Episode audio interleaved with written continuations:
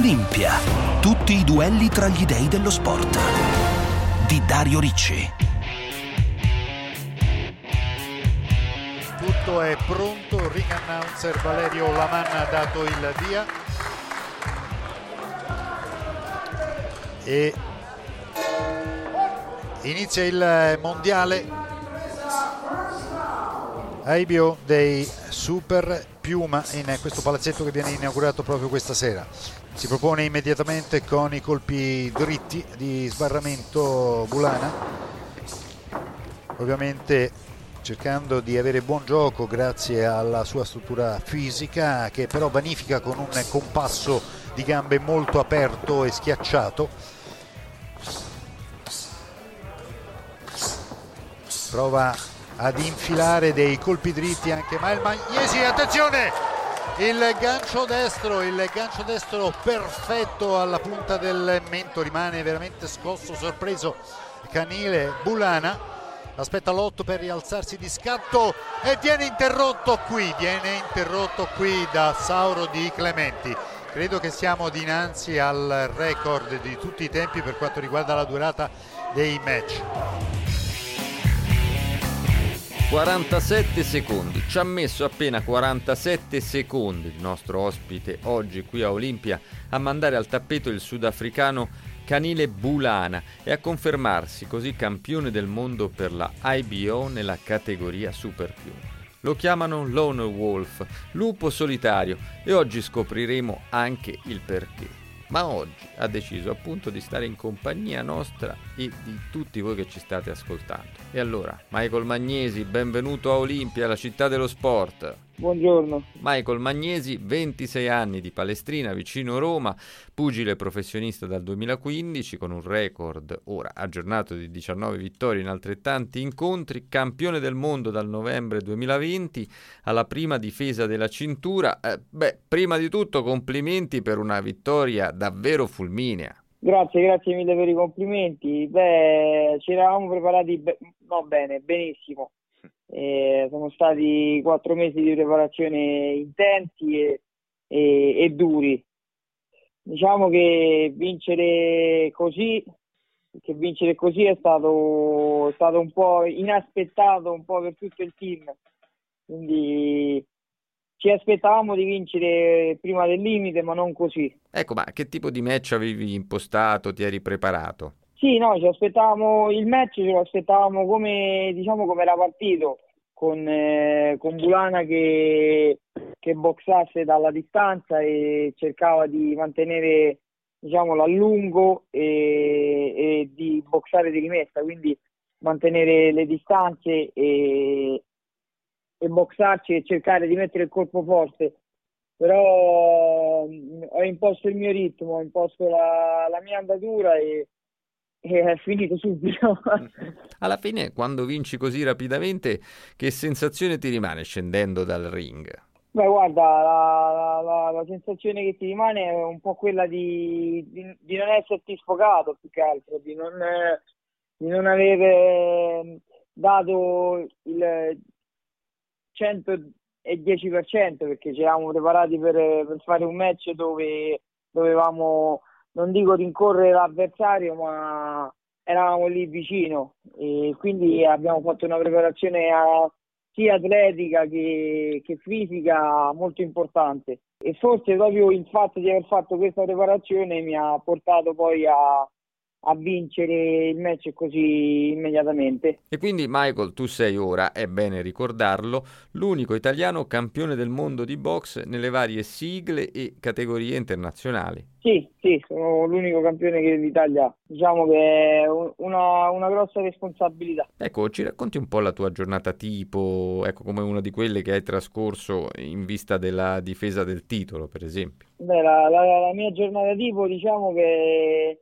per questi quattro mesi è stata sveglia alle cinque e mezza per andare in palestra, fare tutta la parte atletica con eh, il, mio, il mio preparatore e suocero Silvio Branco, eh, che abbiamo fatto un lavoro impeccabile sia a livello di potenza che a livello anche un po' tecnico, diciamo, quindi è stata, partiva così la mattina, cinque e mezza sveglia, va in palestra, allenamento, si ritorna a casa, si riposa, si pranza e si va in palestra alle, alle tre per cominciare a lavorare con il maestro Mario Massai, per poi finire l'allenamento, tornare a casa, riposare, cenare e mettersi a dormire, perché il giorno dopo riparte così la giornata.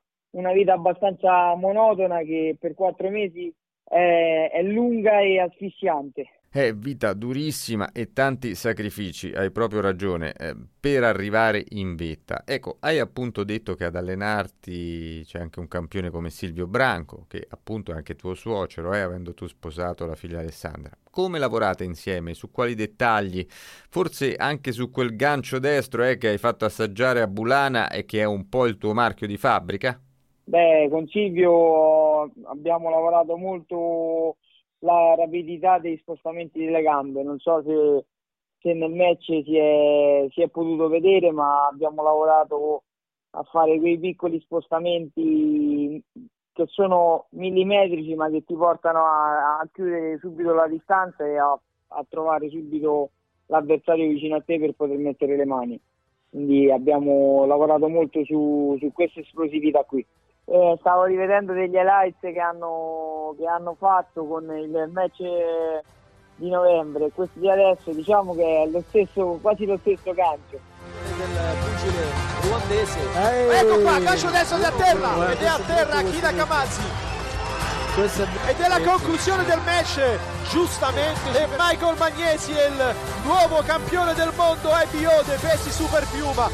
Quanta gioia, quanti sacrifici questo ragazzo, e a soli ventisei anni si ritrova campione del mondo. Sei diventato campione del mondo, come ricordavamo, il ventisette novembre duemilaventi, battendo per K O al quinto round il trentasettenne ruandese con passaporto svizzero Patrick Kinigamazi, messo appunto al tappeto sempre col tuo gancio destro. Dal punto di vista tecnico sono stati due match molto diversi, quello della conquista e quello della difesa del titolo? Beh, Kinigamazi era un, un avversario da non sottovalutare per niente, ne, come tutti gli avversari. È un, secondo me era quello che ci poteva preoccupare un po' più di tutti, perché aveva dalla sua, dalla sua da molta esperienza, era un bravo pugile, sapeva trovare bene i tempi per mettere i colpi, quindi era, diciamo, per il tipo di pugilato che ho io,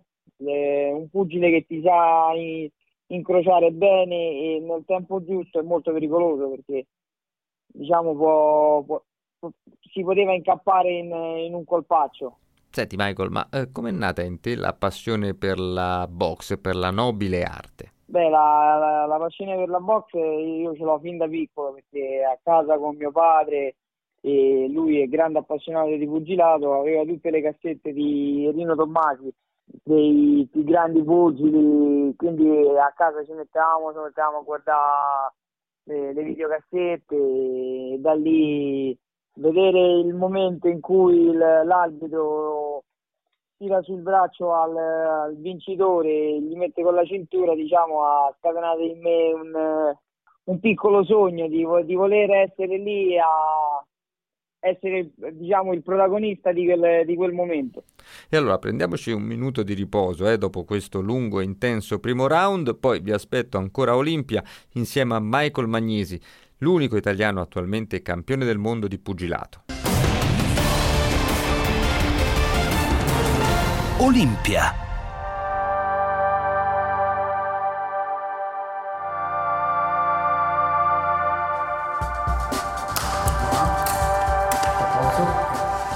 Devo iniziare? Eh, adesso sì, bisogna, bisogna sentire Mario prima di tutto come, come vuole impostare la preparazione. Si trascorre molto tempo insieme, per cui eh, si, si finisce per essere tutta una grande famiglia, e si, si lavora per raggiungere l'obiettivo dell'atleta. Iniziamo con una preparazione con un macrociclo di allenamento e poi finiamo con dei microcicli di allenamento.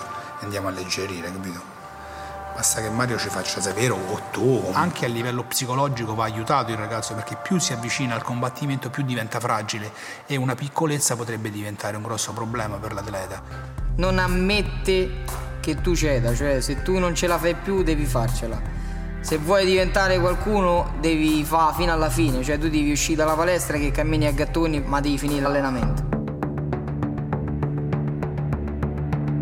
Scene di un ordinario giorno di allenamento insieme al suocero e allenatore ed ex grande campione della nostra box Silvio Branco di Michael Magnesi, l'unico italiano attualmente campione del mondo di box per la I B O nella categoria super piuma. ventisei anni di Palestrina, vicino Roma. Magnesi, lo ricordiamo, ha conquistato il titolo nel novembre scorso battendo il ruandese di passaporto svizzero Patrick Kinigamazi per K O al quinto round, e lo ha difeso recentemente sempre in Italia mandando al tappeto dopo appena quarantasette secondi del primo round il sudafricano Bulana.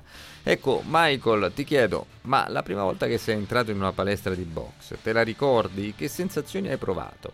Beh, io sono entrato in una palestra di pugilato a sedici anni e appena sono entrato ho sentito una, una scarica forte di adrenalina, perché diciamo iniziava il, il mio sogno, cioè che, che io anche pensavo che entravo in palestra e via, si cominciava direttamente con il professionismo, perché ero un po' ignorante nella, nella materia e quindi non sapevo che prima di poter passare professionista si doveva fare una, diciamo, tutta una gavetta da dilettante. Un maestro come Mario che ha una visione del match che in Italia pochissimi hanno, perché lui in una, massimo due riprese riesce a inquadrare tutti i difetti dell'avversario e darti la chiave di volta per vincere il match. Più c'è affinità tra noi e più si va avanti. Lui dopo parecchio tempo mi ha detto: sei la chiave di ogni mio combattimento. Le abbiamo sentite le parole del tuo maestro Mario Massai, legame profondo e indissolubile direi quello che ti lega a lui, ancor prima sotto il profilo umano che tecnico. Qual è la lezione più significativa che hai appreso dai suoi insegnamenti? Beh guarda, il pugilato è più che di piedi, di, di rabbia, e di, è, un, è uno sport di intelligenza. Se non sei intelligente sul ring non... Non, non riesci ad andare da nessuna parte, perché la, per quanta rabbia tu puoi mettere, è un pugile anche forte fisicamente contro un pugile intelligente, diciamo non sempre alla meglio, perché lavorare di intelligenza è, è molto più importante che lavorare di forza. Questo io l'ho capito andando avanti con, diciamo, con i match, con l'esperienza, perché incontrando sempre pugili più forti e intelligenti devi, devi anche tu, diciamo, aguzzare un po' l'ingegno e far sì che porti il match dalla tua. E i tuoi idoli chi sono? I pugili, insomma, di cui hai il poster in camera, ecco.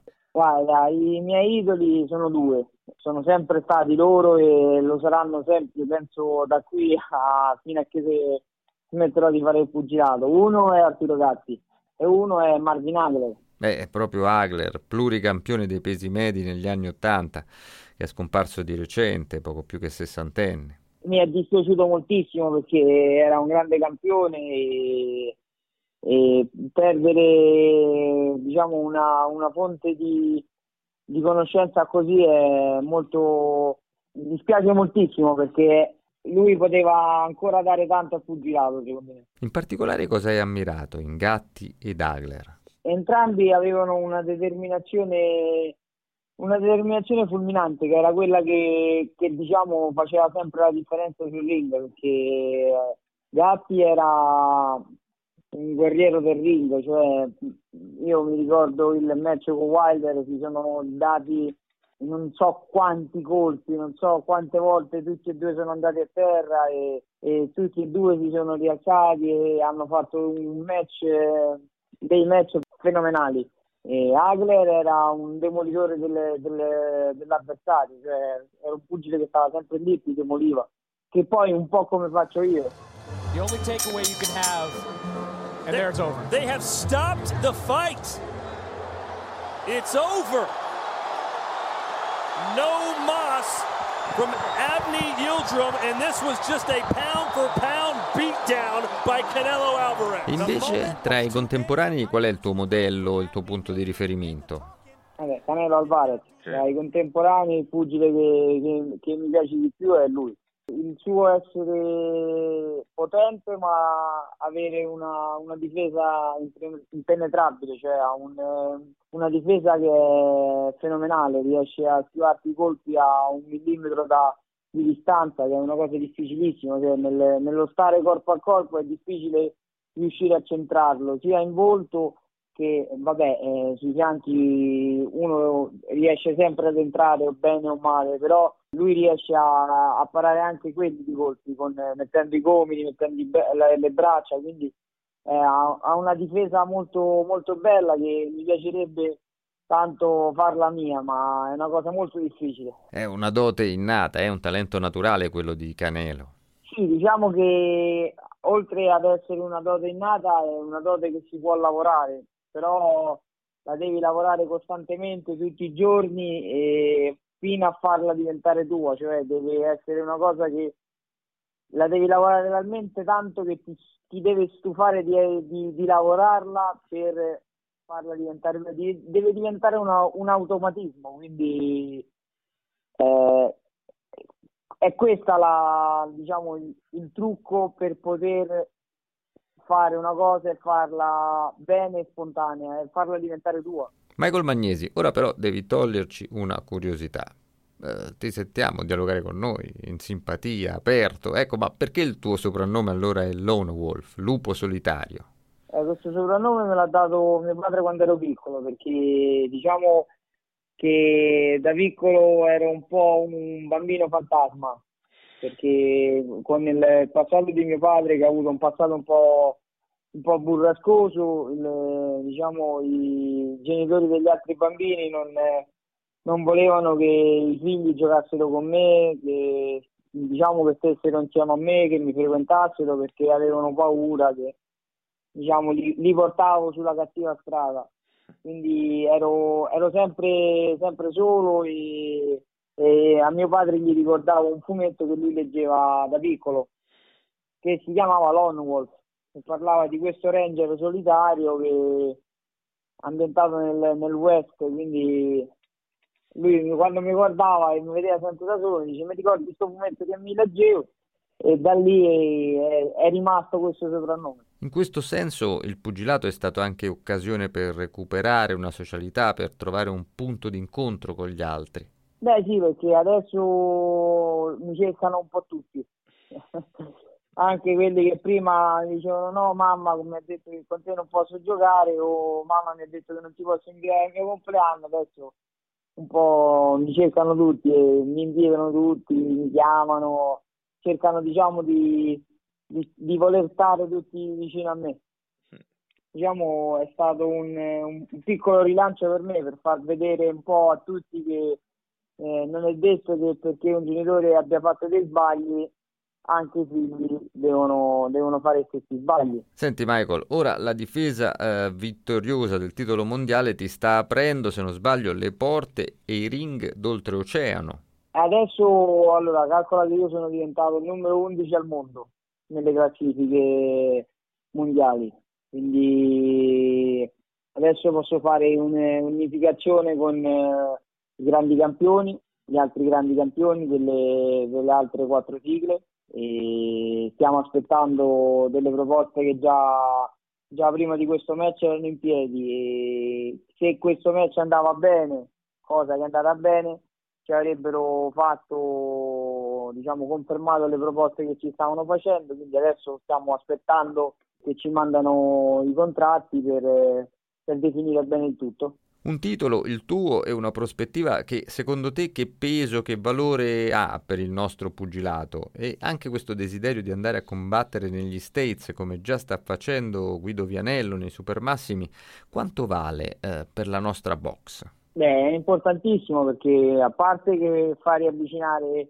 tanti giovani a questo sport, poi è una fonte di ispirazione un po' per chi già lo sta facendo, perché vedere un ragazzo di ventisei anni come me e come Guido, che stanno rincorrendo il loro sogno e con determinazione, costanza ci stanno riuscendo, eh, fonte di ispirazione per, per tanti giovani che hanno intrapreso questa strada e per tanti che la vorranno intraprendere. Facciamo un gioco, dai, prova a immaginarti fra un paio d'anni al centro di un ring negli Stati Uniti, che immagine vedi? Eh beh, eh, la prima immagine che mi viene è quella di, di, di avere alla, la mia cintura un'altra cintura, cioè ai miei fianchi attaccata un'altra cintura mondiale unificata con quella mia, è un arbitro che solleva al cielo il mio braccio e che, che, che sia un verdetto che sia a mio favore, che dice che sono il nuovo campione del mondo di un'altra liga. È quello che ti auguriamo, e allora un grande in bocca al lupo, Michael Magnesi detto Lone Wolf, e grazie per essere stato oggi ospite di Olimpia, la città dello sport. Grazie a voi per, per l'invito e, e crepi il lupo. Olimpia, miti e verità dello sport. Tutte le puntate sono disponibili sul sito internet radio ventiquattro punto it.